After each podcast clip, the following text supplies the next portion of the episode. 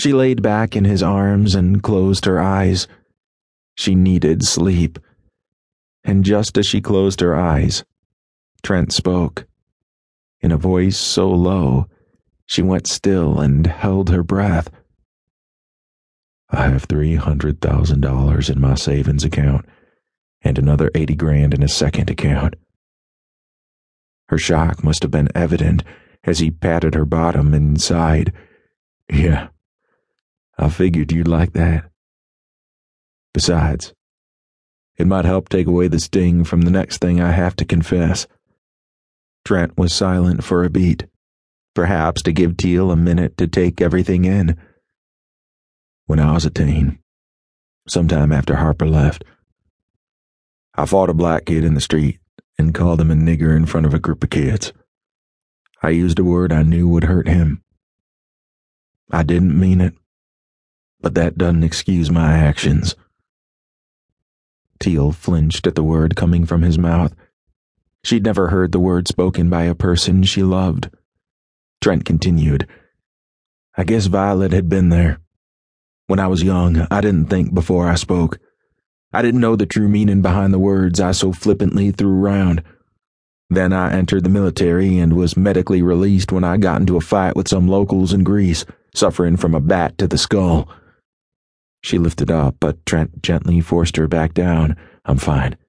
He rubbed her soothingly, even as her heartbeat sped up at his confessions. "I'm a strong man, and I survived it. No need to panic." Teal forced her body to relax on his chest, easing her mind. She threw a leg over his, an arm over his stomach, and relaxed into his hard body. Snuggled into the crook of his arm, she listened to his words and the steady rhythm of his heart. "When I left, I was diagnosed with P T S D." His statement was met with silence. Her silence was not from shock or shame, but from compassion. When a person spoke of mental illness, there was no place for pity or placations. Teal knew from working with those in prison that listening was the best way to show support. She reached for his hand and squeezed.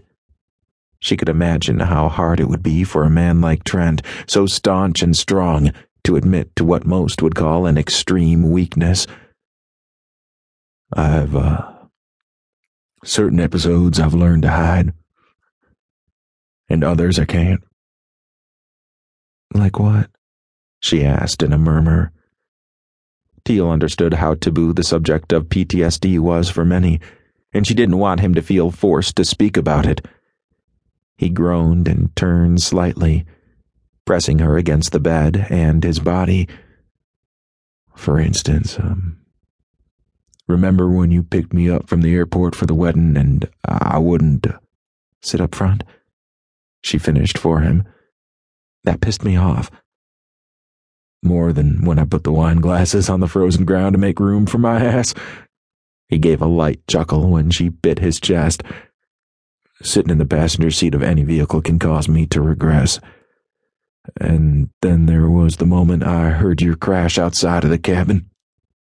His arms tightened protectively around her. "I thought I'd woken up in a war zone."